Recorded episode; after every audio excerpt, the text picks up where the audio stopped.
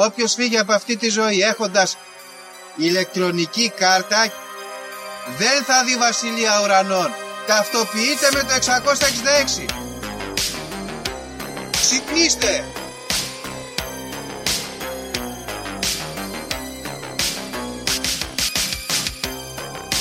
Αν διαβάζεις το σπίτι τα σύμπαντα είναι άπειρα.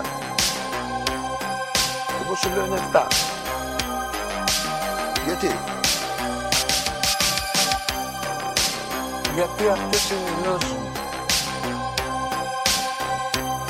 Βαριά με τη συζήτηση για το αν είναι επίπεδο. Είναι επίπεδο τελείω. Και όπως πιστεύει το αντίθετο, δεν το συζητάμε.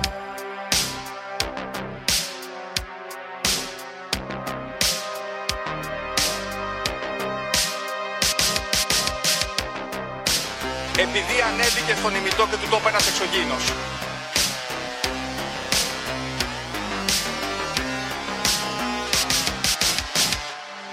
Πραγματική ιστορία κύριε Υπουργέ. Πραγματική ιστορία κύριε Υπουργέ. Πραγματική ιστορία κύριε Υπουργέ. Φίλες και φίλοι, γεια σας και καλώς ήρθατε σε ακόμα ένα επεισόδιο του Conspiracy Club. Είμαι ο Γιώργος και όπως πάντα μαζί μου ο Δήμος. Δήμο. Γεια σου Γιώργο, Κάνεις; γεια σας φίλες και φίλοι ακροατές και ακροάτρες. Είμαι πάρα πολύ καλά. Βρίσκομαι πίσω στα Πάτρια Εδάφη για λίγες μέρες στην Καλαμάτα. Έχω έρθει για τη συγκομιδή της Ελιάς, Σωστό. έτσι, που κάνουμε από τα αρχαία χρόνια εδώ στους τόπους παιδιά με τις ίδιες σχεδόν αρχαίες μεθόδους. Ελάχιστα πράγματα έχουν αλλάξει.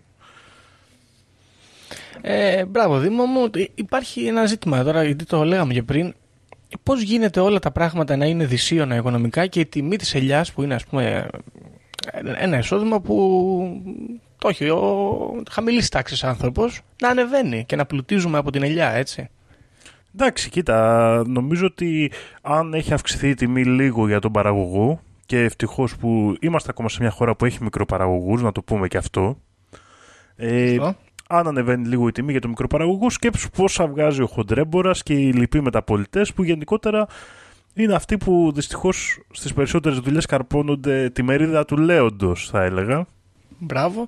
Και έτσι στουμπώνει η οικονομία και δεν πουλάτε, το- πουλάνε το λάδι και μετά το πετάνε στο δρόμο και τέτοια και τα προβλήματα του καπιταλισμού κτλ. Τώρα όμως, Δήμο, να πούμε κάνα νέο της εβδομάδος γιατί χάσαμε και μία μέρα κτλ. Να δούμε τι θα γίνει. Γιώργο, μόνο Ε, λίγο να σε διακόψω πρώτα. Βεβαίως. Να πω στο φίλο το Γιάννη που μου έστειλε πρόσκληση να πάω στη Σουηδία. Δυστυχώς δεν την πρόλαβα έγκαιρα. Α, ναι. Δεν την πρόλαβα έγκαιρα, δεν την είδα. Δεν είχα πρόσβαση στο Facebook από το εξωτερικό. Σου κόψαν το Facebook στο εξωτερικό; Όχι, δεν είχα πάρει υπολογιστή μαζί μου. Α. Ε, και θα το επιφυλάσσομαι όμως, επιφυλάσσομαι αν ξαναβρεθώ σε σκανδιναβική χώρα να περάσω να δω και τη Σουηδία. Ευχαριστώ πολύ. Σωστό. Και μιας και πιάσαμε τις ξένες χώρες, Δήμο, να σου πω ότι ήθελα να σου το πω και πριν δηλαδή, αλλά θα το πούμε τώρα εδώ on air. Η Ντούα Λίπα, Δήμο, η Ντούα Λίπα. Έτσι. Η Ντούα Λίπα πήρε την αλβανική υπηκότητα. Και είπε ευχαριστώ πολύ, νιώθω πολύ περήφανη κτλ. Τι υπηκότητα έχει η Ντούα Λίπα. Αγγλική. Α, το ξέρεις, ρε Κούστη. Ναι. Έλα ρε χαμότο, δεν το ξέρα. Ενθουσιάστηκα που η Ντούα Λίπα πήρε την ε, αλβανική υπηκότητα. Είμαι υπέρ της Ντούα Λίπα. Και μπράβο και, όπως της. είπαμε Και, και μπράβο της. Και είμαστε και υπέρ της Αλβανίας πολύ τελευταία. Και οι δύο. Είναι Ναι, φανταστική. Ωραία, αυτό ήταν ένα πολύ σύντομο νέο. Εγώ θέλω να πω εδώ, μιας και πιάνει την Dua Lipa, Ναι. ότι δεν, ε, είναι ο ενδιαφέρον σχολιασμού έτσι, ότι η Dua Lipa γενικά έχει ξεκινήσει το Μουντιάλ στο Κατάρ, λέγονται πολλά, Πολλά, ναι. Μπράβο. και η Dua Lipa αρνήθηκε να Ναι. πάει, την, καλέ, την κάλεσαν να τραγουδήσει εκεί σε κάποια τελετή έναρξης κλπ. Μμμ. Και αρνήθηκε να πάει λόγω των συνθήκων υπό των οποίων γίνεται το Μουντιάλ που ακούμε πολλά για διάφορους έτσι, για νεκρούς εργάτες πολλούς, για διάφορα τέτοια ζητήματα.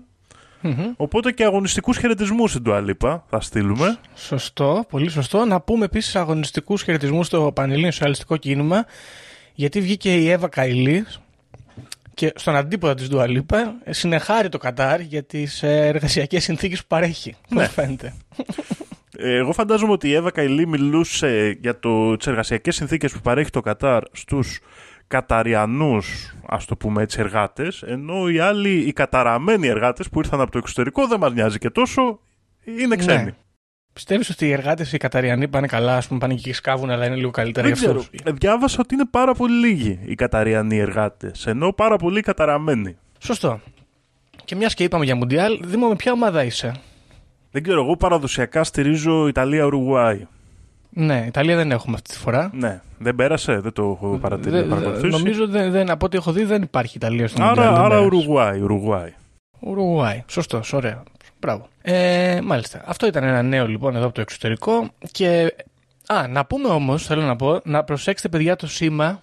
Το σήμα που έχει το, το Μουντιάλ εκεί στο Κατάρ, κάτι, κάτι περίεργα, κάτι σήμα το άπειρο, κάτι κόμπρες που τυλίγονται, κάτι φίδια, κάτι διαβόλη, κάτι τριβόλη. Και μπήκα εγώ στην υπερπληροφόρηση που συχνάζω και είδα ότι είναι το ίδιο σύμβολο με αυτό που έχει η απεικόνιση του Μπαφόμετ στο άγαλμα στην κοιλιά του. Είναι το φίδι που, που φωλιάζει στην κοιλιά του Μπαφόμετ. Οπότε εδώ βλέπουμε ότι υπάρχουν μασόνοι και στο, Κοίτα να δεις παντού τα περιμέναμε Κατάρ. στο Μουντιάλ μας έκατσε. στο Μουντιάλ ακριβώς. Λοιπόν, αυτό. Έχεις και εσύ νέα όμως, για πες. Ναι, ναι. Εγώ να προσθέσω ακόμα να μείνω λίγο στο θέμα του Κατάρ και να Μμμ. πω ότι πολλά έχουν γίνει, πολλές τέτοιες. Όμως οι κύριοι αντιδραστικοί εναντίον του Μουντιάλ που υπεράνω πάσης υποψίας κατάφεραν έτσι ένα πολύ σοβαρό πλήγμα τουλάχιστον για τη χώρα μας είναι οι κύριοι διαχειριστές και λοιποί εργαζόμενοι στο Antenna Plus Μπράβο. που ξεκίνησε το τέτοιο και ρίξανε μαύρο στο Μουντιάλ και οπότε στέλνουμε και εκεί τους αγωνιστικούς μας χαιρετισμούς. Πώς τα καταφέρατε, ρε φίλε. Έτσι, γιατί πήγε ο κόσμος να δει Μουντιάλ, δεν έχει Μουντιάλ, παιδιά. Μπράβο στα παιδιά που δουλεύαν εκεί, συγχαρητήρια. Δεν, δεν νομίζω ότι μπορούσε να υπάρξει καλύτερη αντίδραση. Πολύ σωστό. Και το κάνανε και ελληνικά. Λοιπόν. Πήραν τα λεφτά από τις συνδρομές και τώρα σου λέει δεν έχει Μουντιάλ. Πάρτε το. Ορίστε. Ναι. Ναι, Ένα άλλο ε, λοιπόν ενδιαφέρον ζήτημα είναι, δεν ξέρω τώρα, εμένα μου άρεσε αυτό, ότι θυμάστε στις αρχές της κυβέρνησης της Νέας Δημοκρατίας που τότε ψάχνανε τον κύριο Διαματάρη που λέγανε ότι είχε ένα μεταπτυχιακό στο Κολούμπι αλλά τελικά δεν το είχε και παρετηθήκανε και τέτοια. Ναι, μπράβο.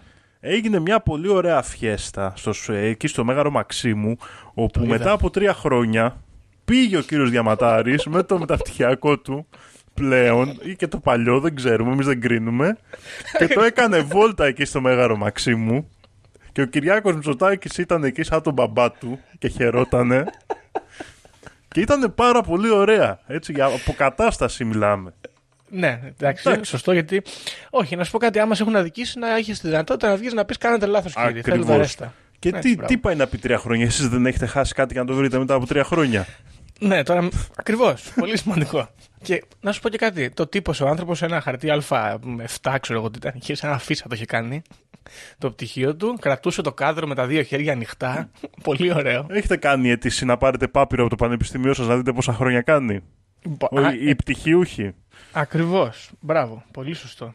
Ε, αποκαταστάθηκε η φήμη του και ευτυχώς και να πω και κάτι μπράβο του στον άνθρωπο που είχε το κουράγιο να τα βάλει με το σύστημα όλο αυτό που τον λιδόρισε, να μαζέψει ας πούμε τις δυνάμεις του και να αντιπιτεθεί. Και συγχαρητήρια με τους κακεντρεχεί όλους αυτούς. Τώρα, ένα άλλο περίεργο που συμβαίνει είναι αυτό με την Κιβωτό. Κιβωτός, τι- δεν ξέρω, Κιβωτός του κόσμου, ναι, έτσι λέγεται, όπου γίνονται διάφορες καταγγελίες και μ, βγαίνουν διάφορα άτομα τα οποία ήταν στην Κιβωτό και λέγανε ότι περάσανε δύσκολα και οι συνθήκες ήταν αντίξωες. Βγαίνουν κάποιοι άλλοι και λένε εμείς δεν είχαμε πρόβλημα. Και τώρα βλέπω εγώ εδώ στο Star, έπεσε τώρα στην, ε, στα υπόψη μου αυτή η είδηση. Έχει καλέσει, νομίζω, η, η Ζήνα Κουτσελίνη, πώς λέγεται, ε, έχει καλέσει παιδιά, ωραία δημό. Και εκεί μαζί με τα παιδιά είναι και κάποιοι άλλοι καλεσμένοι. Ξέρω κάτι δημοσιογράφοι, κάτι δικηγόροι, είναι και ένας εκπρόσωπος των αστυνομικών. Εντάξει. Λέει το παιδί για τον πάτερ Αντώνιο. Είναι ο πατέρας μου και ξέρουμε τον μπαμπά μας, ξέρουμε ότι ο κύριος από εδώ και δείχνει τον δίπλα είναι αστυνόμος και δεν θα κλέψει. Και όμως κλέβει. Τρελαίνεται ο αστυνομικός και λέει ότι εμείς τους διώχνουμε τους αστυνομικούς που κλέβουν κτλ. Και, τα λοιπά. και το απαντάει αυτός. Οι διοικητές της αστυνομίας μας δίνουν τις καλύτερες δουλειές. Η αστυνομία είναι η καλύτερη. Τελεία. Μασόνι for life. Πώς σου φαίνεται; Μπράβο. Πολύ επιθετικό, ε. Ναι, ναι, ναι. Ε, Μασόνι for life. Ο άλλος και έκανε και κάτι μπράτσα εκεί στην κάμερα. Ε, ε, αν αν μας ακούτε εκεί έξω, παιδιά, να βγαίνετε να λέτε τέτοια στην τηλεόραση πιο συχνά. Είναι πάρα πολύ δυνατό. Μασόνι for life, η αστυνομία μας δίνει τις καλύτερες δουλειές. Μπράβο. Λέω, εν τω μεταξύ, εγώ δεν καταλαβαίνω σε μια τέτοια συζήτηση τι ρόλο έπαιζε ο εκπρόσωπος των αστυνομικών. Ε, δεν ξέρω. Δεν την Ε, είδα μπορώ. βέβαια, δεν την παρακολούθησα. Ίσως αν την παρακολουθήσω να καταλάβω περισσότερο τον λόγο, αλλά γιατί, δεν, δεν είναι κάπως άκυρο. Δεν ξέρω, δεν ξέρω. Δεν, δεν έχω απάντηση σε αυτό. Τέλος πάντων, μακάρι και σε αυτό το ζήτημα να διευθετηθεί λίγο εκεί το ζήτημα. Είναι μυστήριο. Ε, δεν ξέρουμε ε, τι να πούμε. Ναι, Εγώ δεν προσωπικά κρίνουμε. δηλαδή δεν, δεν μπορώ να κρίνω κιόλας, ξέρεις, γιατί είναι λίγο με όλες αυτές τις high profile ε, τηλεδίκες Μμμ. είναι λίγο επικίνδυνα τα πράγματα. Στο τι μπορείς να πεις και τι δεν μπορείς να πεις και λοιπά. Γιατί δημιουργείται μια αίσθηση, δεν μπορείς να ξέρεις, είναι πραγματικότητα, είναι τέτοιο, είναι... Και δεν μιλάω μόνο για αυτή την περίπτωση, μιλάω γενικά, έτσι. Και δεν, Σωστό. ε, προσωπικά είμαι της άποψης να μην ε, γίνεται όλο αυτό το τηλεδικαστήριο. Από την άλλη, είμαι της άποψης ότι ο κόσμος πρέπει να λέει την άποψή του και να, το, συ- να τα συζητάει τα θέματα. Οπότε σε αυτό πάντα νιώθω λίγο περίεργα για το που μπορεί να οδηγήσει μια τέτοια συζήτηση. Μμ. Κοίτα, σε μια άλλη τηλεδίκη που συμβαίνει, που συνέβη βασικά, στην υπόθεση της Ρούλας Πισπυρίγκου, εγώ έχω άλλη άποψη. Δήμο. Πιστεύω ότι πρέπει να βγαίνουν αυτοί να κάνουν αυτούς τους κανιβαλισμούς όλοι. Να βγαίνει, ξέρω εγώ, ο, ο Λιάγκας να κράζει, να βγαίνει μετά η μάνα της Ρούλας Πισπυρίγκου να κράζει κι αυτή. Να γίνεται χαμός και να βγαίνει ο Κούγιας όπως βγήκε τώρα και να κάνει, λέει, θα κάνει προανήγγειλε μηνύσεις σε όλους τους παρουσιαστές. Θα, πάμε, θα τα πούμε στα δικαστήρια, είπε. Θα λογοδοτήσουν και να γίνεται χαμός. Να γίνονται έτσι τέτοιες μηνύσεις, αντιμηνύσεις ο ένας τον άλλον, αλλά με high profile τύπους. Και τον Κούγια στο επίκεντρο. Και συγγνώμη που βρίζω. Αλλά εμένα μου φαίνεται πάρα πολύ ωραίο αυτό όλο. Είναι Ένα- επίσπευση της δυστοπίας. Ένα μήνυμα του Conspiracy Club χορηγούμενο από τη, το Σύλλογο Δικηγόρων Αθηνών. ναι, ακριβώς. Κοιτάξτε, βρήκαμε έναν άνθρωπο να μα δώσει λεφτά. Δήμο, να το αφήσουμε κάτω έτσι να πέσει. λοιπόν, αυτά. Έχεις άλλο νέο; Όχι, δεν έχω κάτι άλλο. Ωραία. Τα είπαμε λίγο πολύ. Είχαμε εξώσεις, είχαμε τέτοια ζητήματα, εντάξει. Ναι, Δεν είναι. Ε. Γενικά, ε, παιδιά, να κάνουμε αυτό το σχόλιο εδώ, ότι έξωση στην Ελλάδα παθαίνεις άμα δεν χρωστάς αρκετά. σωστό. Άμα χρωστάς αρκετά και είναι και διευθετημένα, Wink. ε, είσαι μια χαρά. Οπότε, άμα χρωστάτε λίγα, ψαχτείτε να δανειστείτε περισσότερα, να είστε σίγουροι. Σωστό. Πολύ σωστό. Ε, μ, οπότε, κοίταξε να δεις. 11 και μισό λεπτό μπορούμε να μπούμε στο θέμα μας, πιστεύω. Πάρα πολύ ωραία. Και εδώ έχουμε λοιπόν ένα θεματάκι σήμερα. Παραμένουμε στην Ελλάδα. Ωραίο. Έτσι, ελληνικό, ωραίο θέμα. Αλλά πάμε σε ένα επιστημονικό ζήτημα. Και αυτό το θέμα, ενώ το έψαχνα, θυμήθηκα ότι μας το είχε ζητήσει και ο φίλος ο Χρήστος που είχε έρθει λίγα επεισόδια νωρίτερα. Ναι. Και θα μιλήσουμε με, για μια ανθρωπολογική ας πούμε ιστορία και περιπέτεια η οποία έχει μείνει γνωστή ως αρχάνθρωπος των πετραλώνων. Α, μπράβο. Πολύ ωραία. Και δεν μιλάμε για τα πετράλωνα της Αθήνας, που όλοι εκεί οι μερακλείδες πάτε και πίνετε κρασάκια και ιστορίες. Αλλά είναι αλλού αυτά τα μιλάμε για πετράλωνα. τα πετράλωνα, ένα μικρό ορεινό χωριό στο πόδι της Χαλκιδικής που βρίσκεται κοντά στο όρος Κατσίκα, α- αρχαιοελληνιστή λεγόταν Κάλαβρος, όπου εκεί τον Μάιο του 1959 ένας βοσκός της περιοχής, ο Φίλιππος Χατζαρίδης, παρατήρησε μια περίεργη ρογμή στο έδαφος. Ναι. Επειδή πίστευε ότι μπορεί να υπάρχει κάποια πηγή νερού, φώναξε τους συγχωριανούς του και άρχισαν να σκάβουν. Αυτό που συνάντησαν ήταν ένα μεγάλο σπήλαιο που τους κίνησε πάρα πολύ το ενδιαφέρον γιατί είχε πάρα πολλούς περίτεχνους ε, σταλακτήτες, σταλαγμίτες και πα- ήταν γενικά πάρα πολύ μεγάλη η αίθουσα. Ε, και συνέχιζαν να ψάχνουν και να το επισκέπτονται το σπήλαιο σαν κάτι ιδιαίτερο, ξέρεις, της περιοχής.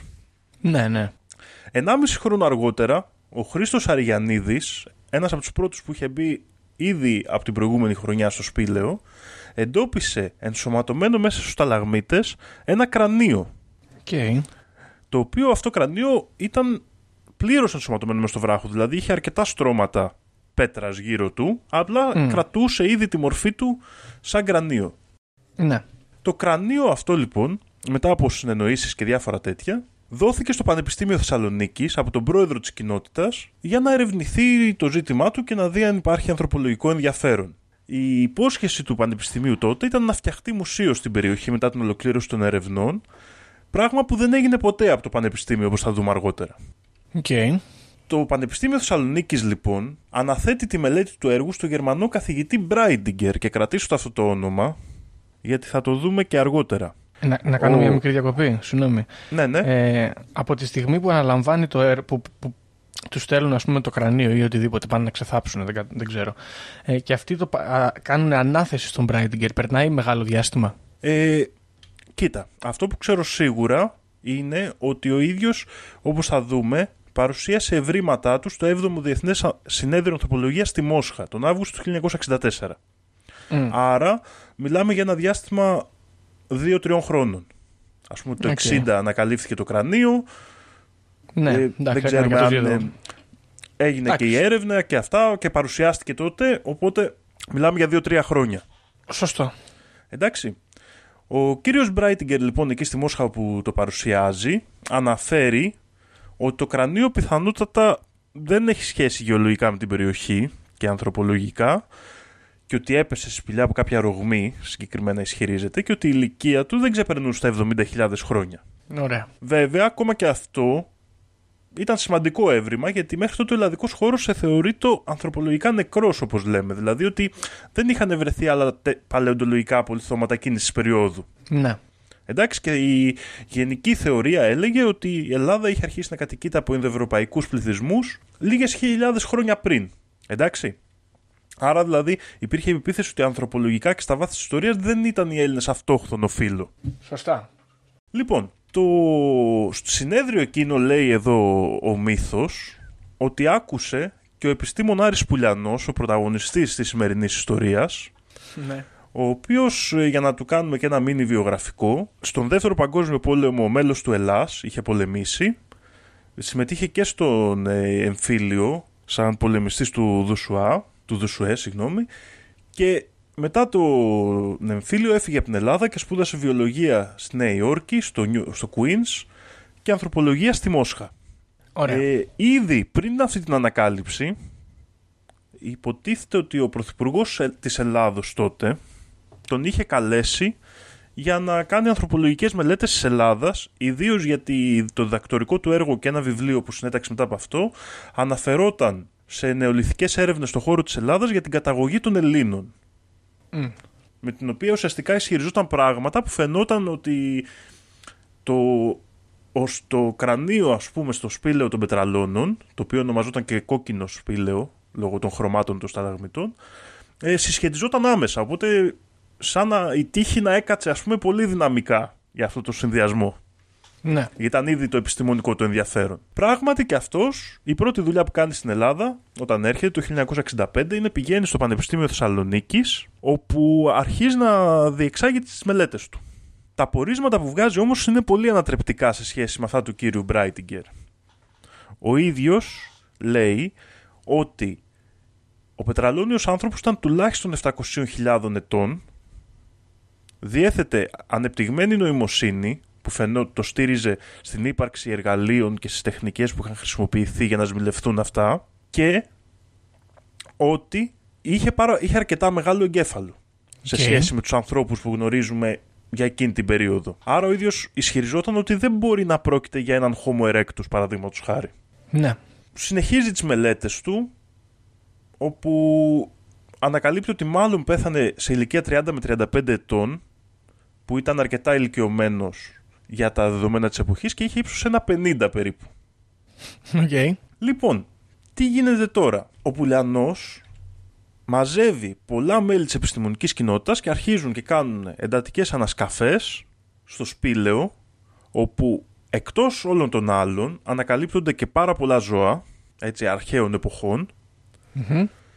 και ε, αρχίζει και στοιχειοθετείται μια θεωρία ότι αυτό που βλέπουμε εκεί πέρα ήταν ένα σπήλαιο αποκλεισμένο πάρα πολλά χρόνια, ίσως και 500.000 χρόνια πριν να έχει αποκοπεί η είσοδός του, οπότε είναι ένα ανθρωπολογικό και γεωλογικό διαμάντι, γιατί λόγω του ότι κλείστηκε από φυσικά αίτια δεν υπήρχε επαφή με τον κόσμο και Ναι, έχει ναι, ναι. μείνει αναλλοίωτη η ιστορία εκεί μέσα. Άρα, ας πούμε, και τα ζώα που ήταν εκεί είναι κοντά, ας πούμε, χρονικά. Υπάρχουν και Στο- παλαιότερα και νεότερα.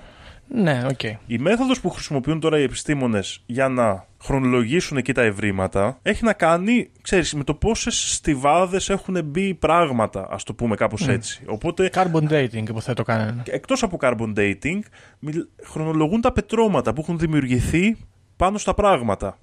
Ναι, οκ. Α, όπως αυτό που κάνουν στα. είναι παρόμοιο με αυτό που κάνουν στα δέντρα, ας πούμε. Ακριβώς, Όταν, κάπως ε, έτσι. Κάπως έτσι ναι. ακριβώς. Οπότε αρχίζουν και το χωρίζουν σε επίπεδα. Και λένε αυτό Ναι. το βρήκα στο επίπεδο 1, στο επίπεδο 10, στο επίπεδο 26, πιο έξω ή πιο μέσα. δηλαδή Ναι. στα επίπεδα των πετρωμάτων. Μέσα στις έρευνες και αυτές, ενδιαφέρον δείχνει και ένας Ιάπων επιστήμων, ο Μοτόγιο Ικέγια, ο οποίος μελετά ευρήματα που μοιάζουν με φωτιά στο σπήλαιο και ο ίδιος ισχυρίζεται ότι η φωτιά αυτή μπορεί να έχει δημιουργηθεί γύρω στο 1 εκατομμύριο χρόνια πριν Οκ.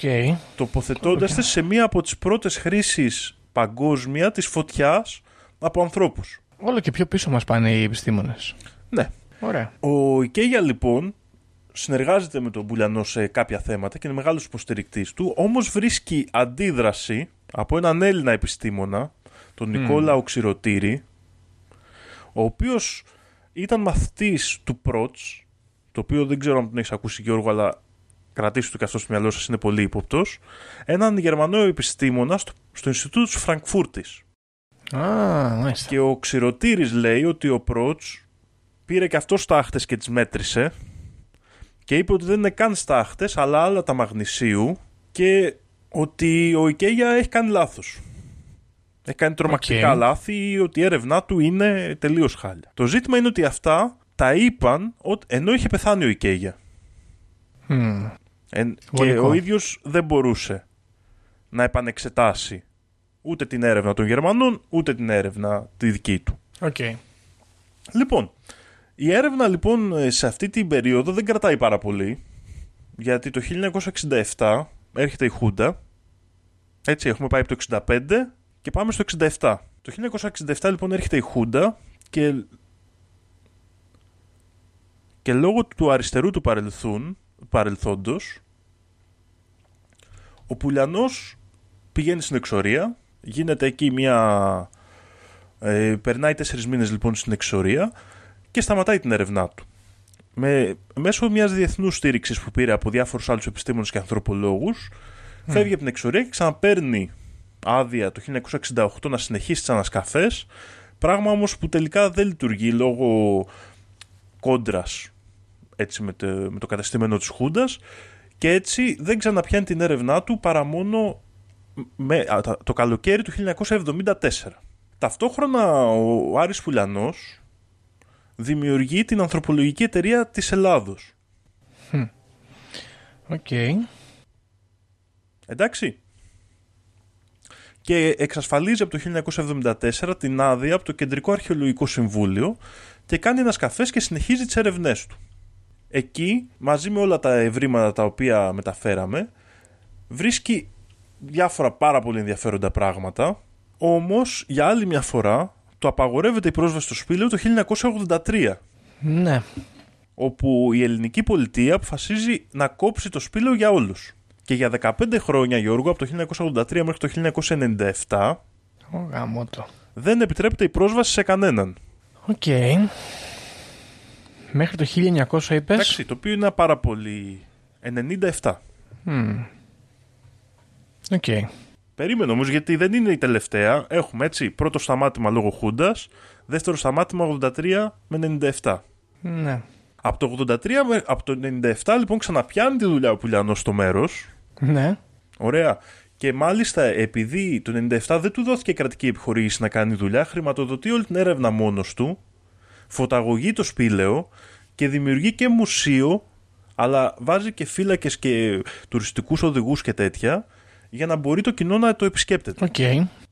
Και χρηματοδοτεί και τη δημιουργία ενός μικρού μουσείου, όπου ο σκοπός του ήταν να εκτίθενται εκεί όλα τα ευρήματα μέσα από το, από το σπήλαιο των Πετραλώνων. Οκ. Το 2012 όμως ξανααπαγορεύεται στον Πουλιανό να συνεχίσει την έρευνά του. Είχε γίνει ανθρωπολόγος και ο γιος του και το κάνανε μαζί. Μμ. Και όχι μόνο αυτό, το 2012 μετά από αυτή την απόφαση, ο ίδιος και η γυναίκα του επιτίθενται από έναν άγνωστο που δεν έχει συλληφθεί, ο οποίος τον πυροβολεί και τον τραυματίζει στο χέρι. Οκ.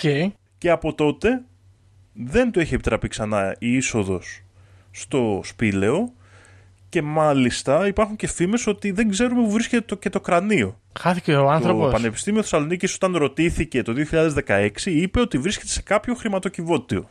Τι, τι σημαίνει αυτό; Αυτό που καταλαβαίνεις. Τι, τι εννοεί χρηματοκιβώτιο, το δικό μου, το δικό σου, του πανεπιστημίου, τι πάει να πει αυτό; Τέλος πάντων, οκ. σε κάποιο χρηματοκιβώτιο του πανεπιστήμιου. Μ, λοιπόν, εντάξει. αυτή είναι λίγο πολύ τα, τα, τα ε, κλασικά στοιχεία. Δεν θέλω να κουράσω το, τους ακροατές μας με παραπάνω ανθρωπολογικά στοιχεία για τις εποχές κλπ. Γενικά, ο ισχυρισμός του Πουλιανού από τα ευρήματά του είναι ότι ο αρχάνθρωπος, όπως τον αποκαλεί, των Πετραλώνων, πρόκειται για ένα είδος ανθρώπου το οποίο είναι πάρα πολύ κοντά στο Homo sapiens, παρόλο που μιλάμε για μεγάλη διαφορά στην εποχή από την οποία θεωρούμε ότι ο Homo sapiens έφυγε από την Αφρική, γιατί η σύγχρονη θεωρία της εξέλιξης λέει ότι ο Homo sapiens γύρω στα 30.000 χρόνια πριν αναπτύχθηκε σαν είδος στην Αφρική και εξαπλώθηκε εκεί και κατέκλυσε όλες τις υπήρους. Έτσι. Είτε ότι ο άνθρωπος ε, είναι μια εξε... ένας συνδυασμός ας πούμε του Homo sapiens μαζί με άλλα είδη όπως ε, τον Homo neanderthalis ή τον Homo Heidel... της Heidelbergης τέλος πάντων. Μμ. Έτσι έναν άνθρωπο, ένα αρχαίο έτσι, σώμα που έχει βρεθεί στη Heidelberg και αυτό είναι σημαντικό γιατί βρίσκεται στη Γερμανία αυτό έτσι και θα το συζητήσουμε παρακάτω που θα μπούμε στο πιο συνωμοσιολογικό κομμάτι. Μάλιστα. Ε, η θεωρία του δη- δηλαδή μιλάει περισσότερο για μια θεωρεί μάλλον ο ίδιος ότι αυτό μπορεί να στηρίξει περισσότερο μια πανσπερμία ανθρώπων. Ο ίδιος έτσι το ονομάζει. Ότι οι άνθρωποι Ναι, δηλαδή ναι. ίσως εξελίχθηκαν σε πολλά διαφορετικά μέρη ταυτόχρονα. Ναι, οκ. Χωρίς αυτό βέβαια να το παρουσιάζει και με τρομερή βεβαιότητα, αλλά είναι ένα στοιχείο. Ναι, μια θεώρηση. Βλέπουμε ότι σίγουρα η έρευνα του έχει παρακωλυθεί με πολλούς τρόπους, κατά καιρούς. και λίγο παρακάτω θα συζητήσουμε και ποια είναι η θεωρία του γιατί ίσως έγινε αυτό. Οπότε ας κάνουμε αν εδώ ένα διάλειμμα, αν έχεις κάποιο σχόλιο και να συνεχίσουμε μετά. Ναι, έχω, θέλω να κάνω μια ερώτηση, μήπως γνωρίζεις.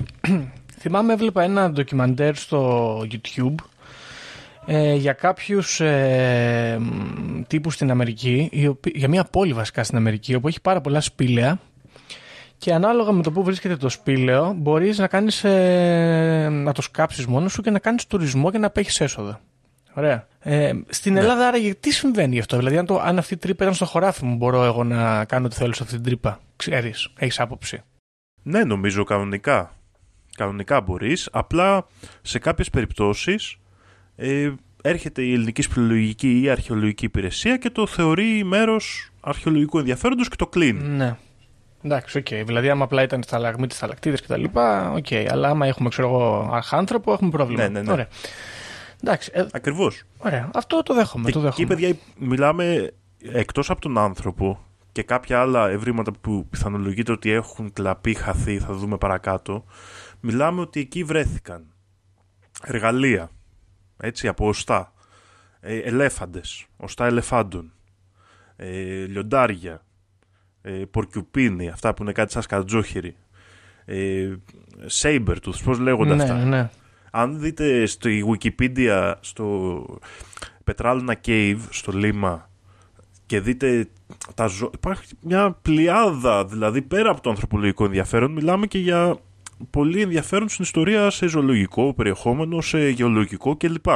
Είναι, δηλαδή πάρα πολύ σημαντικός χώρος έρευνας ε, γενικότερα λόγω κάποιας ιδιομορφίας έτσι του περιβάλλοντος και πώς κλείστηκε αυτό το σπήλαιο. Κοίτα, ναι, εγώ αυτό που σκέφτηκα στην αρχή είναι ότι όλη αυτή η παρακόλληση της έρευνας και κάποιες σύντριγγες που υπήρχαν σε επιστημονικό επίπεδο όμως μου βγάζουν κάποιο νόημα. Μπορεί να διαφωνούν οι επιστήμονες, μπορεί να έχουν κόντρες, να ξέρεις να προσπαθεί να θάψει ο άλλος την έρευνα του αλλού και τα σχετικά. Οπότε ξέρω εγώ εκεί ο Ιάπωνας με τον καθηγητή του και τον ε, ξηροτήρι κτλ. Μπορεί απλά να διαφωνούν σε επιστημονικό επίπεδο ή οτιδήποτε τέτοιο. Αλλά υπάρχει εδώ ένα, υπάρχει ένα, ένα μοτίβο, ας πούμε, στο ποιες κυβερνήσεις παρακολύουν την έρευνα. Ωραία. Γιατί αυτός που ξεκινάει την έρευνα είναι ο γέρος της Δημοκρατίας, ο Γεώργιος Παπανδρέου, το 64, οπότε είναι 65, είναι πρωθυπουργός αυτός.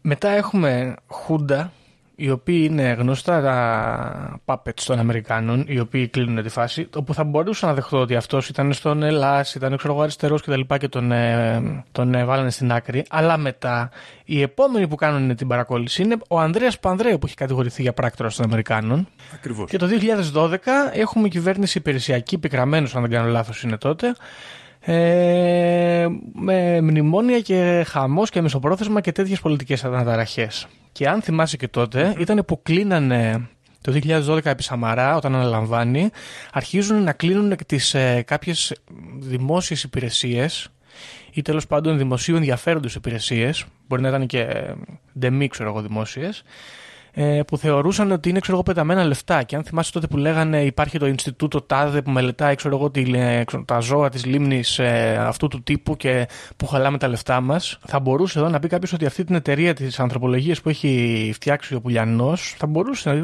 αξίζει να το κοιτάξουμε να είχε πέσει θύμα τότε των μνημονίων. Ε, Γιώργο, εδώ θέλω να σου πω γιατί είναι πάρα πολύ ενδιαφέρον. Ε, ο πικραμένος που ανεφερε που όντω ήταν έτσι μεταβατικός, πώς λέγεται. Υπηρεσιακή πρωθυπουργός, κυβέρνηση, ναι. Έτσι, υπηρεσιακός, υπηρεσιακός. Ήταν ο δικαστής, ο οποίος πριν γίνει υπηρεσιακός πρωθυπουργός, απαγόρευσε την είσοδο στον Πουλιανό Στο σπήλαιο. στο Σπήλαιο. Τέλειο. Ήταν μία από τις τελευταίες του δίκες.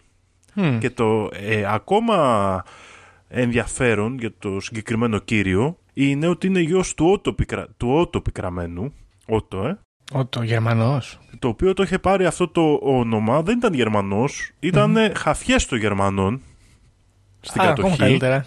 ναι.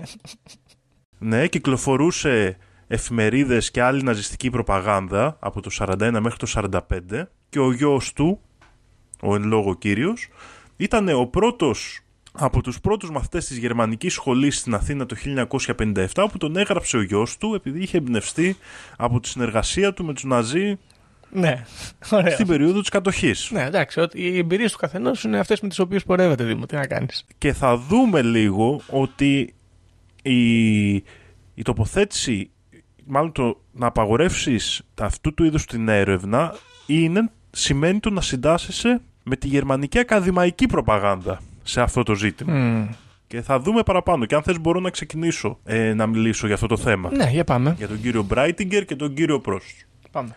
Λοιπόν, αρχικά το πρώτο ύποπτο στοιχείο για τον κύριο Μπράιτιγκερ είναι ότι ο, όπως είπαμε και νωρίτερα ο Χρήστος Αριγιαννίδης που βρήκε ε, το κρανίο στις, ε, α- ναι, στις αναφορές του μιλάει και για ένα σκελετό που βρισκόταν εκεί πέρα δίπλα ο οποίος πολύ πιθανόν αν βρίσκεις ένα σκελετό και ένα κρανίο μαζί Ναι, λες. πολύ πιθανόν να ανήκε στον αρχάνθρωπο των πετραλώνων Ακριβώς. δεν ξέρουμε Ναι. όμως Possible όμως. γιατί αυτά και το κρανίο και ο σκελετός υποτίθεται ότι πήγαν μαζί στη Θεσσαλονίκη και δόθηκαν στον Μπράιτιγκερ από τον οποίο γύρισαν μόνο το κρανίο.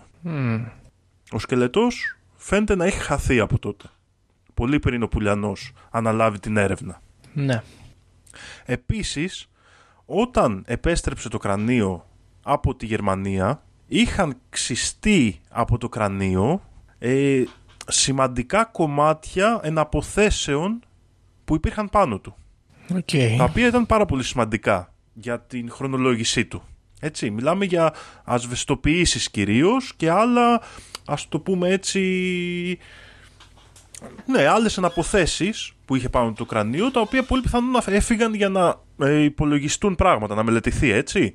Αλλά και πάλι είναι απαραίτητο να τα χρησιμοποιήσεις αυτά για να το χρονολογήσεις. Ναι. Επομένως, ο, ο, ο κύριος Άρης Πουλιανός για να κάνει τη χρονολόγηση βασίστηκε περισσότερο στον περιβάλλοντα χώρο. Μμ. Δηλαδή είπε, θα χρονολογήσω το σταλαγμίτη που περνάει μέσα από το κρανίο και σίγουρα το κρανίο είναι παλαιότερο. Σωστά. Βέβαια, Έτσι, αυτό, δεν- αυτό, δεν έχει λογική αυτό. ε, τα κομμάτια που λείπανε θα έπρεπε ή να λείπουν γιατί τα χρησιμοποίησανε, άρα αν υπήρχε κάποια έρευνα θα πρέπει να τα αναφέρει, υποθέτω. Ε, ή, ή αν καταλαβαίνω καλά, έχουν. Δεν είναι ότι ξέρω εγώ, ε, έγινε κάποιο σφάλμα, κατά τη μεταφορά χάθηκε ένα κομμάτι. Φαίνεται να λείπουν εσκεμμένα Όχι, όχι, κομμάτια. έχει γίνει απόξεση. Ναι, οκ. Ακριβώς. Μμ. Ωραία. Ο Μπράιτινγκερ επίσης λοιπόν όταν παρουσίαζε τα ευρήματά του είπε ότι η χρονολόγηση που έκανε βασίστηκε σε οπτική ανάλυση. Οκ. Δηλαδή εγώ το έκοψα πως είναι μορφολογικά Ναι, ναι, ναι, ναι. και άρα ανήκει 50 με 70 χιλιάδες χρόνια πριν. Είστε σίγουρα επιστήμων; Ναι. Ο κύριος Μπράιτινγκερ, λοιπόν, εδώ που λέμε, ήταν πρώην αξιωματικός των SS. Α, μ. Και ο ίδιος ισχυρίστηκε ότι, ε, ο, άνθ- ότι το κρανίο που βρήκε είναι πιθανώς ο πρώτος Αφρικανός άνθρωπος που βρέθηκε ποτέ εκτός Αφρικής. ναι. Επίσης, ε, έκανε μεγάλη προσπάθεια να πείσει τους υπόλοιπους επιστήμονες ότι δεν είχε, δεν ανήκε στο οικοσύστημα της σπηλιάς αυτό το κρανίο, αλλά είχε βρεθεί εκεί με κάποιον άλλο τρόπο. Ναι. Ενδιαφέρον ε, επίσης ε, παρέμεινε η προτροπή του να μην κάνουν οι επιστήμονες στο σπήλαιο παλαιομαγνητικές ή στρατι, στρατογραφικές έρευνες. Δηλαδή Για- γεωλογικές έρευνες χρονολόγηση του σπηλαίου. Ναι, το οποίο σπήλαιο κατά τις έρευνες ήταν κλειστό για πολλά χρόνια. 70... Ακριβώς και ήταν ήδη πάρα πολύ ενδιαφέρον. Ναι. Οκ. Και αυτός Λοιπόν, δίνει εξήγηση γιατί το- δεν θέλει να κάνουμε αυτές τις έρευνες που ανέφερες. Όχι, Όχι, δεν λέω. εντάξει. δεν Είναι δίνει κατά. κάποια εξήγηση. Ήταν Είναι προτροπές του. Ναι, ήταν κατά. Ήταν Ακριβώς. καλά. δεν θα ήθελε. Δεν επιθυμεί. Ωραία. Λοιπόν, ε, μετά την επιστροφή του στη θέση του στα, στα, στα Πετράλωνα το 1974, 75, 76, εκείνες τις περιόδους, ο Πουλιανός ανακάλυψε ότι ακόμα περισσότερα πράγματα είχαν κλαπεί από το σπήλαιο, πράγματα που είχε καταγράψει νωρίτερα και δεν μπορούσε να τα βρει. Μμ. Και έψαχνε απαντήσεις και πολλά από αυτά είχαν φύγει στη Γερμανία και οι Γερμανοί επιστήμονες δεν μπόρεσαν να του αιτιολογήσουν κατά τη γνώμη του γιατί τα είχαν κρατήσει στη Γερμανία και ποιος τα μελετούσε τόσο πολύ καιρό. Ναι. Και τότε ήταν που απευθύνθηκε σε διάφορους άλλους επιστήμονες στη διεθνή κοινότητα, ακόμα περισσότερο ο Πουλιανός, και τους μάζεψε για να μπορέσει να μοιραστεί τις ανακαλύψεις μαζί με αυτούς και να μην μπορεί να γίνει άλλη μια τέτοια, όπως ο ίδιος θεωρούσε, παρακόλληση της ερευνάς του. Ναι. Και οι επιστήμονες που συμμετείχαν τότε θεώρησαν ότι κατά πάσα πιθανότητα το κρανίο ήταν 600 με 700 χιλιάδων. Μάλιστα. Για να πάμε τώρα και στα πιο ενδιαφέροντα πράγματα. Μιλήσαμε πριν για τον κύριο Πρότς. Ωραία. Να σε διακόψω γιατί τον ψάχνω και δεν τον βρίσκω. Α, α, Prots P, ε, P-R-O, ας πούμε. P-R-O-T-C-S-C-H. Αυτό το γερμανικό. Α, ναι, ναι, Prots. Οκ, γιατί δεν τον έβρισκα να δω, το, να δω τα μούτρα του. Ωραία, να τους. Ο κύριος Πρότς λοιπόν, του οποίου προσωπικός βοηθός έγινε αργότερα ο κύριος ε, Ξηροτήρης, ο οποίος ήταν αυτός που επιτέθηκε στον Πουλιανό και στις απόψεις του και λειτουργούσε σαν, ας το πούμε έτσι, συνδετικός κρίκος του, γε- του Πανεπιστημίου Θεσσαλονίκης και του Γερμανικού Ακαδημαϊκού Χώρου και του Ινστιτούτου της Φραγκφούρτης και από το 80 μέχρι το 86 μετά από αυτές τις υπηρεσίες του πήγε και υπό το πόστο του κύριου Πρότς. Ε, Ισχυρίζονταν λοιπόν ότι όλα αυτά είναι ανακρίβειες και ότι το είχαν χρονολογήσει και η χρονολόγηση που κάνει το 1979 την έκανε ο κύριος Πρότς και βρήκε ότι είναι πολύ νεότερο. Αλλάξανε λίγο το ποίημα και αρχίσαν να λένε ότι είναι γύρω στους 200.000 χρόνια το πολύ. Ναι, Ποιο είναι το οκ. ζήτημα τώρα εδώ, δεν ξέρω αν διάβασες για τον κύριο Πρότς. Διάβασα, διάβασα. Ο κύριος Πρότς είναι εγνωσμένα ένας απατεώνας ανθρωπολόγος, ο οποίος με κάποιο τρόπο, εκτός ότι έχει κάνει διάφορα τραγελαφικά όπως το να πουλάει ανθρωπολογικά ευρήματα στη μαύρη αγορά, δεν ήξερε να διαχειρίζεται μηχανήματα. Κι εγώ. δεν είχε καμία ιδέα. Θέλω κι εγώ, ρε Δήμο. δεν είχε, δηλαδή έχει επιβεβαιωθεί, έχει καταδικαστεί αλλά κάπως την έχει σκαπουλάρει και ζει τη ζωή του τώρα στην Αμερική. Ο κύριος ήταν ένας άσχετος, Ναι. ο οποίος με κάποιο τρόπο έγινε καθηγητής ανθρωπολογίας και μάλιστα από αυτούς που ε, θεωρείται κάποια εποχή από τους, ε, ξέρεις, αυτούς που άκουγε όλος ο ανθρωπολογικός κόσμος. Ναι, ναι, ναι. Δεν ξέρω πώς έχει γίνει. Είναι πάρα πολύ ενδιαφέρον αυτό και ίσως είναι και καλό επεισόδιο για το κόλπο γκρόσο η ζωή του κύριου του Πρότς. Πώς τους εξαπάτησε έτσι.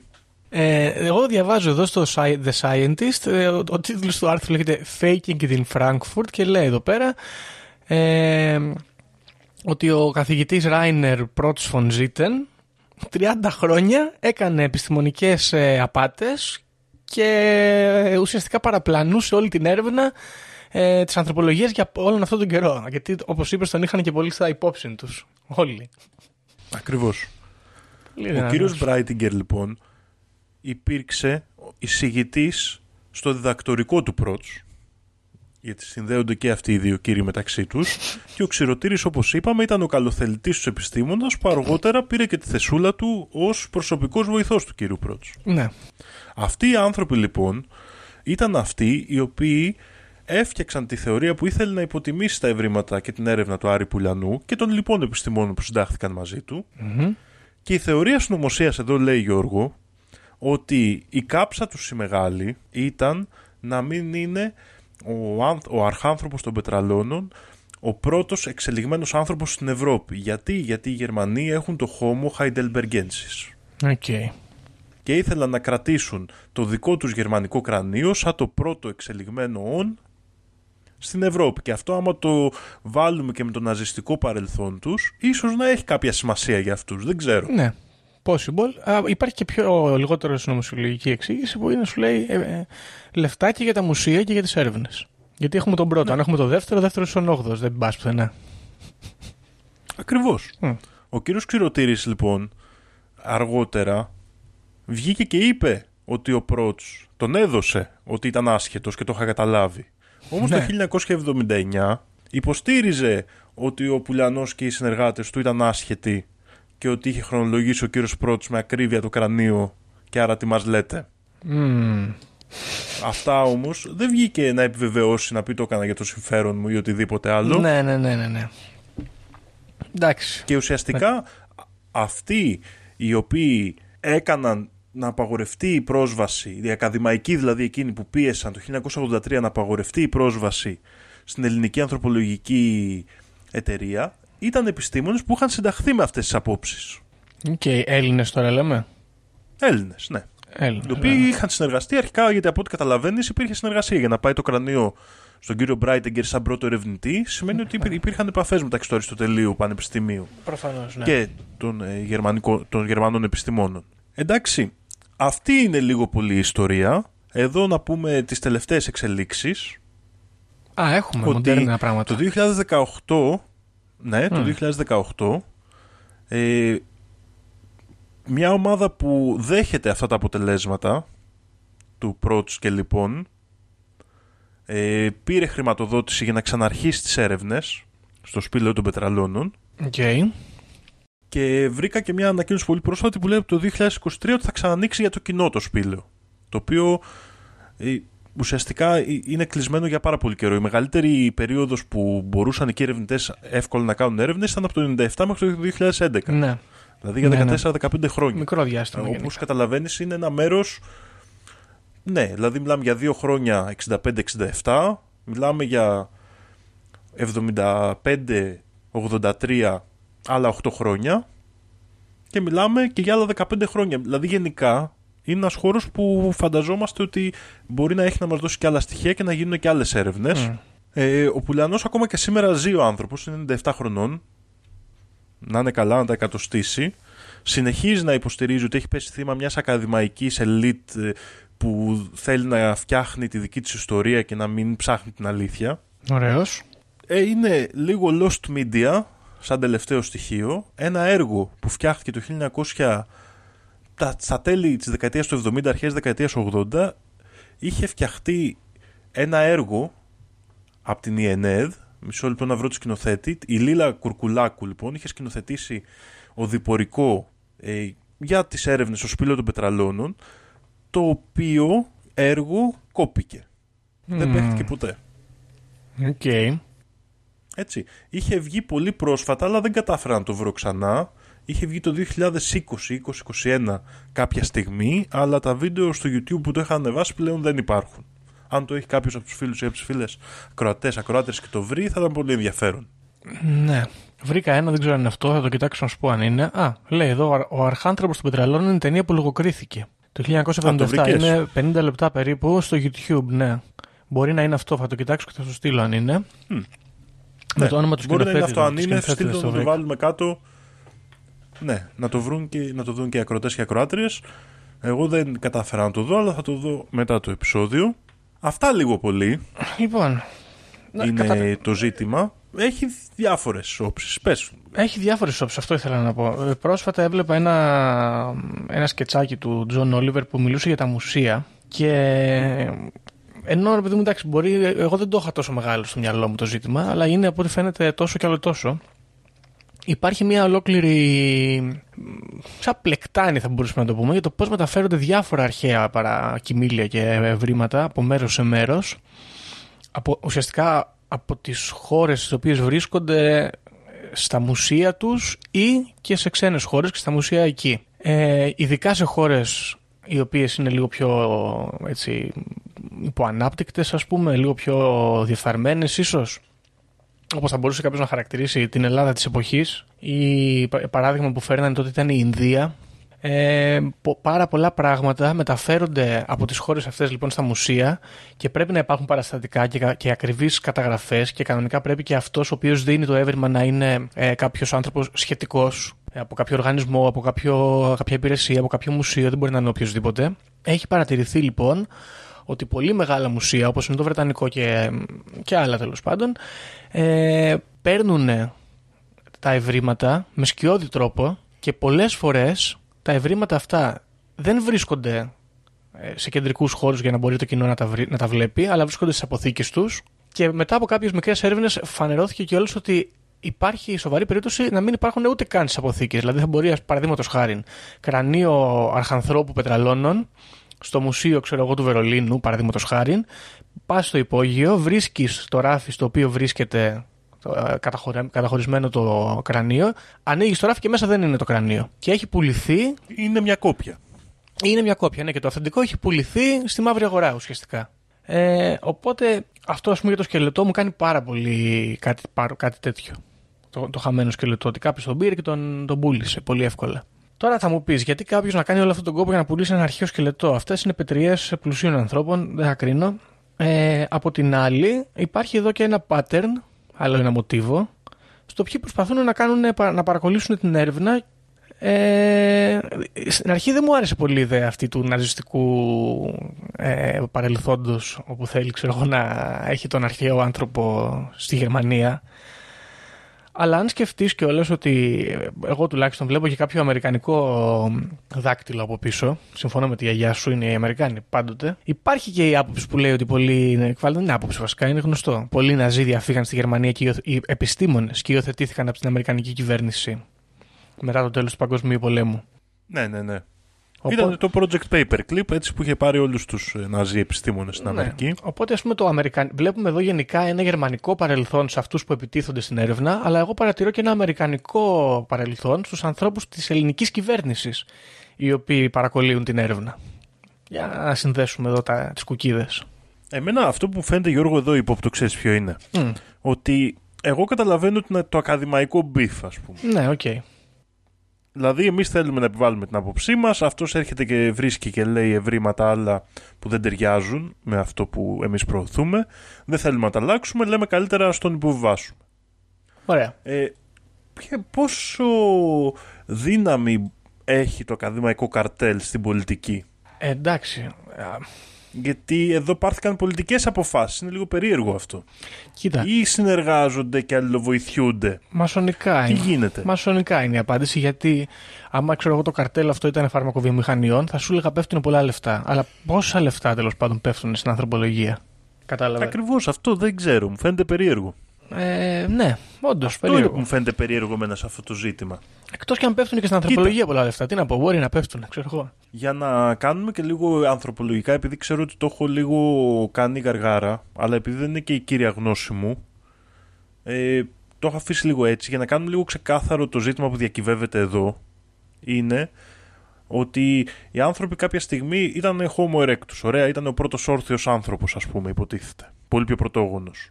Ε, αυτή τη στιγμή η θεωρία λέει ότι οι πιο εξελιγμένοι από αυτούς ήταν οι οι Homo heidelbergensis. Αυτοί δηλαδή σαν τον άνθρωπο της Heidelbergis όπως έχει βρεθεί τότε. Και ότι από αυτούς δημιουργήθηκαν οι Neanderthal και οι σύγχρονοι άνθρωποι, ο Homo sapiens. Ναι. Ε, ο αρχάνθρωπος, αν πρόκειται για διαφορετικό είδος ανθρώπου από αυτά και δεν καταχωρείται στους Homo heidelbergensis όπως θέλει η γερμανική σχολή να γίνει αυτό, τότε μιλάμε ότι έχει βρεθεί άλλος ένας διαφορετικός πρόγονος που έχει εξελιχθεί διαφορετικά από την κλασική θεωρία της εξέλιξης. ναι. Έτσι, δημιουργεί άλλο ένα λίκνο εξέλιξης των σύγχρονων ανθρώπων, ας πούμε. Το οποίο είναι αρκετά ενδιαφέρον σαν θεωρία και ταυτόχρονα για τον ελληνικό χώρο είναι σημαντικό ότι βάζει ανθρώπους σε μια εποχή που θεωρείται ότι στην Ελλάδα δεν υπήρχαν άνθρωποι. ναι. Ένα άλλο στοιχείο. Το οποίο είναι σημαντικό για μας περισσότερο, όμως όχι τόσο ανθρωπολογικά παγκόσμια. ναι. Η γερμανική σχολή λοιπόν προσπαθεί να εντάξει αυτό το έβριμα στο υπαρκτό αφήγημα με το οποίο εγώ δεν διαφωνώ, δεν ξέρω, ξέρεις, δεν μπορώ να το κρίνω επειδή δεν έχω καμία ιδέα. Δεν μπορώ να πω, αλλά ταυτόχρονα μπορώ να νιώσω ότι ε- έγινε μια επιθετική έρευνα και μια, επιθε- μια επίθεση ως προς τη ως προς τα ευρήματα που μπορεί να μην τέριαζαν τόσο πολύ. Ναι. Κοίτα, εμένα αυτό που μου έκανε περισσότερο εντύπωση ως, ως, ότι- ως προς την επίθεση είναι ότι αν δεν κάνω λάθος ο, ο Μπρέντιγκερ είπε νομίζω ε, το, το, το εξέτασε με τα μάτια. Δηλαδή τι είναι αυτό; Ή ο, ή ο πρώτος ήταν αυτός, δεν θυμάμαι ποιος από τους δύο. Ναι. Ναι, ο Μπράιτιγκερ. Ο Μπράιτιγκερ. Ο Ο πρώτος- Μπράιτιγκερ. που ουσιαστικά ήταν ο πρώτος άνθρωπος που μπήκε στο σπήλαιο, ο επιστήμονα, έτσι. Εντάξει, αυτό δεν ακούγεται και ιδιαίτερα επιστημονικό, ξέρω εγώ. Ε, αυτό εδώ πέρα μου κάνει ξέρω εγώ, 5.000 χρόνια πριν. Κάτι τέτοιο. Δηλαδή, ξέρω εγώ. Εμένα, ξέρεις, τι με κάνει να πιστεύω αυτή τη θεωρία ότι όντως έχει γίνει κάποια συγκάλυψη ή κάποια τσαπατσουλιά τουλάχιστον; Γιατί μπορώ να δεχτώ και τσαπατσουλιά. Οκ. Ε, με ένα έτσι λίγο πολύ. Δηλαδή, άμα ήμουν πολύ αντίστοιχο λόγο, θα έλεγα ήταν τσαπατσούλιδες. Αυτό που μου βγάζει λοιπόν το ύποπτο σημείο εδώ είναι ότι αλλάζουν τη θεωρία τους όταν αρχίζουν και πιέζονται από τη διεθνή επιστημονική κοινότητα. Ναι. Επίσης, Δηλαδή, βγαίνει ο, ο Μπράιτιγκερ και λέει είναι 50.000 χρονών. Το μέτρησα εγώ, εμπιστευτείτε με. Και μετά βγαίνει ο Πρότς και οι λοιποί και λένε Όχι, το μετρήσαμε πάλι και είναι γύρω στο 180.000 χρονών. Ναι. Εντάξει. Ε, Τέλος πάντων, σε κάθε περίπτωση η, η, η υπόθεση της τσαπατσουλιάς μου φαίνεται ε, λίγο thin γιατί αν είσαι τσαπατσούλης δεν επιμένεις και με τέτοια μανία. Δεν καίγεσαι και Ακριβώς. τόσο αλλιώς γιατί είσαι Και τη τσαπατσούλης. δεύτερη ξέρω φορά, ναι, και αν θες να το πάρεις, δεν συνεχίζεις να λες οι άλλοι είστε άσχετοι. Αλλά εντάξει, ήμουνα κι εγώ άσχετος λίγο πριν το βελτίωσα. Ναι. Ξέρω εγώ τουλάχιστον το πας μέχρι τέλους. Ισχύει. Τέλος πάντων, ε, το άλλο που μου κάνει λίγο εντύπωση είναι εδώ πέρα ότι δεν έχει αναμειχθεί ιδιαίτερα η κοινότητα παγκοσμίως. Δηλαδή, φαίνεται να είναι πιο αναμειγμένοι οι Έλληνες και οι Γερμανοί κάπως. Γιατί κάποια Α, στιγμή. όχι, είναι διάφοροι επιστήμονες έχουν πάρει θέση.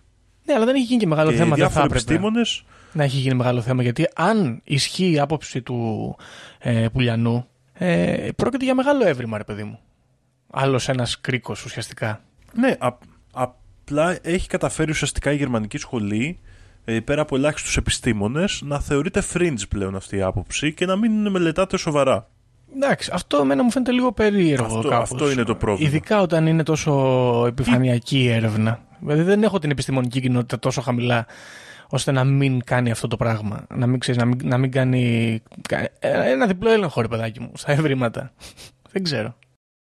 Κοίτα, ξ- ξέρουμε και οι δύο πόσο εύκολο είναι να ε, κάνεις μια θεωρία fringe, να τη βγάλεις Ναι, οκ. στην υποκουλτούρα και να μην την αφήσεις να ερευνηθεί σοβαρά. Παρ' όλα αυτά, στην τελευταία απαγόρευση πρόσβαση στο σπήλαιο που δέχτηκε ο Δ. Άρης Πουλιανός, ο, επι- ο καθηγητής του Πανεπιστημίου του Cambridge, Νίκολας Μασί Τέιλορ, έστειλε μήνυμα στο Υπουργείο Πολιτισμού της Ελλάδας, όπου του ζήτησε δύο πράγματα. Πρώτα απ' όλα είχε μπει μια ταμπέλα απ' έξω που έλεγε ότι βρέθηκε εδώ πέρα κρανίο 300.000 χρόνων. Μμ, ναι. Περίο, σε περίοπτη θέση είχε μπει. Ο ίδιος ζήτησε να του πρώτα απ' όλα να προστατευτούν τα ευρήματα γιατί έχουν γίνει πάρα πολλές ζημιές στο κρανίο. Μμμ. Μάλιστα αναφέρει ότι είχε κοπεί και ένα δόντι ναι. και πάρα πολλές γρατζουνιές. Να διορθωθεί η χρονολόγηση, να μπει δηλαδή η σωστή χρονολογία των 700.000 χρονών και να του επιτραπεί η, να επιτραπεί στον Άρη Πουλιανό ξανά η πρόσβαση. ναι. Άρα, δηλαδή οκ, και δεν- υπάρχει και στήριξη από κάποιους επιστήμονες, όμως δεν είναι στο μεγαλύτερο μέρος. Ναι. Έτσι, αυτό είναι το ζήτημα. Ότι γενικότερα έχει ακολουθήσει η ανθρωπολογία την οδό ότι ο άνθρωπος των πετραλώνων, ο αρχάνθρωπος των πετραλώνων, είναι Homo ε, heidelbergensis και ανοίξει αυτό το, με το οποίο πρόσκειται και πολλοί επιστήμονες της αντιπέρα όχθης δεν διαφωνούν. Απλά λέει πρέπει να μελετήσουμε περισσότερο, αφήστε μας. ναι, ναι, ναι. Περίεργη Καταλαβαίνεις, ιστορία. δηλαδή αυτό είναι το πρόβλημα εδώ πέρα. Ότι έχεις μία μεριά που αναιρεί την άλλη πολύ ε, Επιθετικά. άμεσα και η άλλη μεριά λέει αφήστε μας να μελετήσουμε. Ναι, εντάξει, γενικά είναι ύποπτη ιστορία. Όντως είναι ύποπτη ιστορία, κυρίως για αυτό το λόγο. Ότι κάπως παρακολείται η έρευνα και δεν υπάρχει κάποια εξήγηση γι' αυτό. Γιατί να παρακολουθεί η έρευνα, δηλαδή ότι θέλει κάνει ο άλλος. Α τον άνθρωπο ήσυχο. Ε, Θα μπορούσα να καταλάβω, ξέρεις τι, θα μπορούσα να καταλάβω πολύ να πει το Υπουργείο ότι δεν επιτρέπεται να μπαίνουν τουρίστες μέσα, ξέρω εγώ. Και να τα, γιατί κινδυνεύουν τα ευρήματα. Οπότε απαγορεύω την είσοδο σε μη επιστήμονες. Εδώ είναι χώρος αρχαιολογικών Ναι, εντάξει. εκταφών, ας πούμε. Αυτό ήταν, θα ήταν οκ. Αλλά να απαγορεύει τον αρχαιολόγο να μπει μέσα να, να, να μελετήσει, τι ζόρι τραβάς. Ε, η άλλη ερώτηση που είχα είναι αυτό το Ινστιτούτο που είχε φτιάξει ο Πουλιανός της ανθρωπολογίας. Ήταν ιδιωτικό έτσι, αν καταλαβαίνω καλά. Ε, ακόμα καλύτερα, δεν είναι ότι σου κόβουν και τη Νομίζω ήταν χρηματοδότηση. κρατικό. Α, κρατικό. Οκ, εντάξει, οπότε. Αλλά και πάλι στυλ, εντάξει, θα μπορούσε να πει ότι ιδιώτες αρχαιολόγοι και Δεν είμαι σίγουρος ανθρωπολόγοι. όμως. Μισό, λε- μισό λεπτό να το δω αυτό. Γιατί έχω ανοιχτό το site τους. Μπορεί να είναι και ανεξάρτητη αρχή. Γι' αυτό την αλήθεια μην, δεν βάζω το χέρι μου στη φωτιά. Η Ανθρωπολογική Εταιρεία Ελλάδος. Όχι, πρέπει να είναι ανεξάρτητη αρχή για να λέγεται εταιρεία. Ναι, Ανθρωπολογική Εταιρεία Ελλάδος. Ναι. μάλιστα. Όχι, πρέπει να είναι ιδιωτική. Ωραία, πολύ ωραία ιστορία αυτή η Δήμο μου. Για- Να πω την αλήθεια, όταν μας την έστειλε ο Χρήστος και την ψιλοκοίταξα από επικεφαλίδες και πολύ επιφανειακά λίγο στους τίτλους του Google, μου φάνηκε ότι είναι ρηχό το ζήτημα και ότι δεν συμβαίνουν πολλά πράγματα. Αλλά εδώ συμβαίνουν πάρα πολλά πράγματα. Γίνεται από επιστημονικό beef μέχρι ναζιστική προπαγάνδα. Έχει πλάκα. Έχει, ναι. Και με ξαναβγαίνουν στην επιφάνεια οι χαφιέδες των Γερμανών και πώς ε, κάνουν κουμάντο ακόμα με κάποιο τρόπο δυστυχώς στη χώρα μας. Έτσι ακούμε τουλάχιστον. Έτσι λέγεται. Φήμες λένε. Έτσι λέγεται, ναι. Εντάξει, να, αυτό παιδιά να μην το παραβλέψουμε λίγο γιατί, οκ, τυχαιότητα, αλλά ακραία τυχαιότητα. Αυτή με τον πικραμένο, ας πούμε. Ναι. Τέλος πάντων, επίσης να πούμε ότι το 96, το 97 που ξαναξεκινάνε οι εξκαφές, είναι ο θάνατος του Αντρέα Παπανδρέου.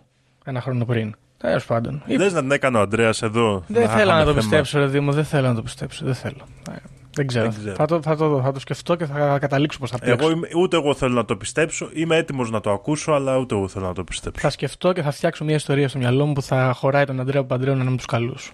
Μάλιστα. Ωραία. Τέλος πάντων, είναι πάρα πολύ ενδιαφέρον. Μας ανοίγει και άλλον ένα χώρο έτσι έρευνας πεδίου Ναι, στην ανθρω- όμορφη ανθρωπολογίας. Χαλκιδική. Μμ. Ε, έτσι και εγώ, αν μου έλεγες ότι η Ελλάδα έχει χώρο ανθρωπολογικού ενδιαφέροντος πριν μερικά χρόνια, δεν το πίστευα με τίποτα. Ναι. Δεν ξέρω, αυτό, και μόνο αυτό νομίζω ότι κάνει αυτό το θέμα ενδιαφέρον. Έχει το μυστήριο. Ε, βγάλτε μας ε, τέτοια πράγματα. Έχω, ξέρω ότι μας ακούνε διάφοροι φίλοι που είναι σε υψηλό ερευνητικό επίπεδο. ναι. Κάνουν διδακτορικά κλπ. Μην τα παίρνετε για πλάκα. Σωστό. Άμα έχετε δει καθηγητές σας να σας λένε μη και μα και μου σου ξουτού, εδώ θα έρθετε να τα πείτε, να τους ξεμπροστιάσουμε. Μμ. Έτσι, να βρούμε τα κρυμμένα θέματα της Ακαδημίας και να, να προσπαθήσουμε να μελετήσουμε ποιοι δάκτυλοι βρίσκονται από πίσω. Εδώ φ- ίσως να φαίνεται ότι πρόκειται για κάποια ναζιστική θεώρηση που ήθελε να κρατήσει η Γερμανία το... Την πρωτοκαθεδρία των Έτσι, ανθρώπων. ένα μέρος- Των μοντέρνων ανθρώπων. Ναι, κάτι τέτοιο; Δεν ξέρω, δεν ξέρω. Είναι κάτι άλλο πιο υποπτό. Ε, Ίσως αυτός ο άνθρωπος να σχετίζεται με άλλα ευρήματα ακόμα πιο πονηρά, Μμ. ακόμα πιο συνωμοσιολογικά, δεν ξέρω. Ξέρεις, είναι πολλά μέσα. Γιατί κάποιες φορές όταν βγαίνουν και οι Ναζί πολύ εύκολα στη συζήτηση, ίσως είναι και, ξέρεις, εύκολο κολπάκι. Κολπάκι, πονηριά σου πετάνε του Ναζί για να με κοιτάξει αλλού. Ισχύει. Μάλιστα. Εντάξει, υψηλή αισθητική στο ζήτημα. Ε, γιατί έχει αυτό το double fast, το, ακα- το ακαδημαϊκό beef και την ε, ναζιστική παρέμβαση. Εγώ βλέ, ξαναλέω και επιμένω ότι βλέπω και τον αμερικανικό δάκτυλο, το συνδέω με τους ε, Ναζί και είναι πολύ όμορφο όλο αυτό. Χωρίς να είμαι ανθρωπολόγος και να καταλαβαίνω από τέτοια πράγματα, ε, κάπως. Βασικά, όχι κάπως. Είμαι full υπέρ του ανθρώπου. Ε, team Άρης Πουλια- hashtag Team Άρης Πουλιανός. Ε, να πούμε επίσης Δήμο να τα Εντάξει, χιλιάσει ο κάθαρα, ναι. άνθρωπος. Να τα χιλιάσει, όχι να τα κατοστήσει, να τον Να τα εχάσουμε σε τρία χιλιάσει. χρόνια. Ναι, Α, εντάξει. ναι, ναι, ναι, φυσικά. Να τον πάρουμε και στο λαιμό μας. Ε, και μ' αρέσει κιόλας γιατί ο Άρης ε, παρότι τα χρόνια του το κρατάει ζωντανό μέσα του και μπράβο του.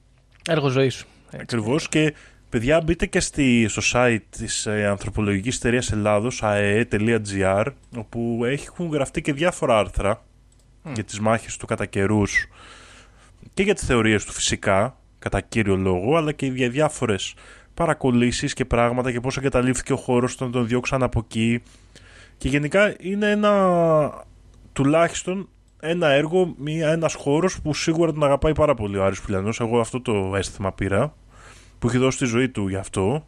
Ε, έχει κιόλας πήρε σπίτι και μένει δίπλα από εκεί. Έλα, ρε. Μένεις στο χωριό εκεί, έτσι, δηλαδή ε, δεν ξέρω. Είναι κάτι, δηλαδή είναι ένας άνθρωπος ο οποίος είχε ένα, έχει ένα στόχο στη ζωή του, έχει ένα όνειρο.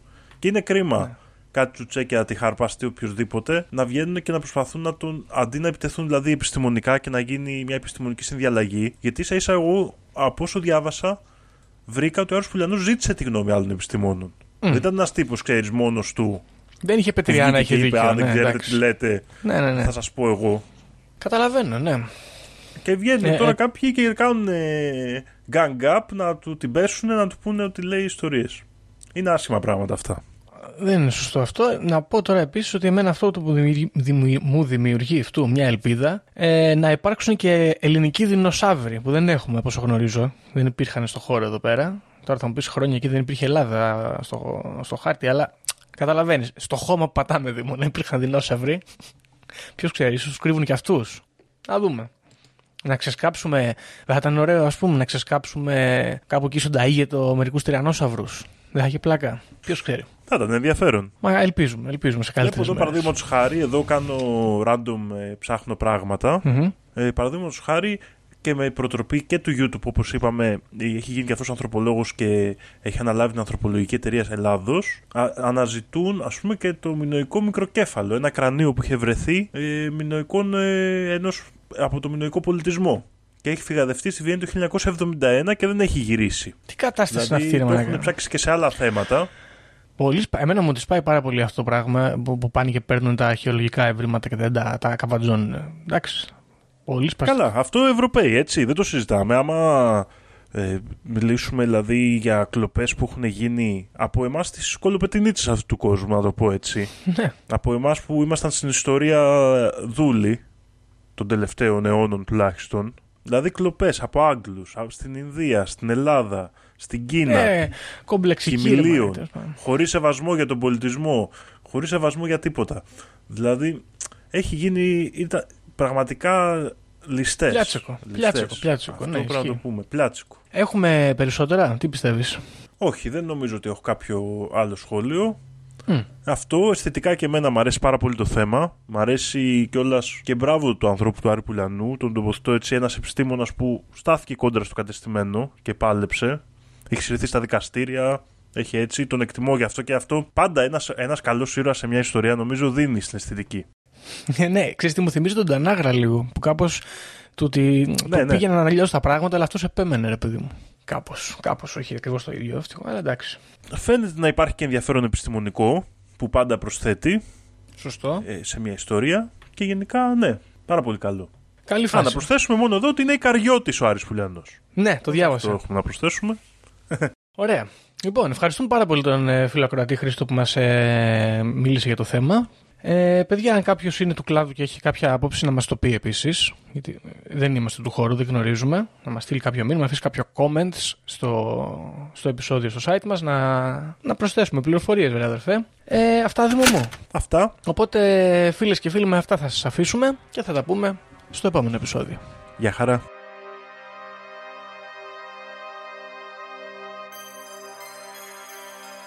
Όποιος φύγει από αυτή τη ζωή έχοντας ηλεκτρονική κάρτα δεν θα δει βασιλεία ουρανών. Ταυτοποιείτε με το 666. Ξυπνήστε!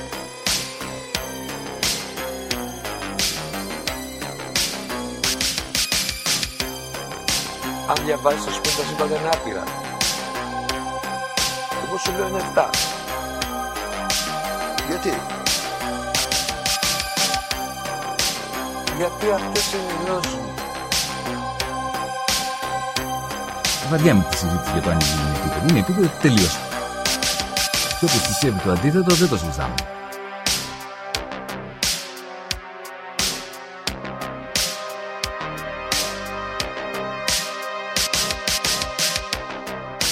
Επειδή ανέβηκε στον ημιτό και του το είπε ένας εξωγήινος.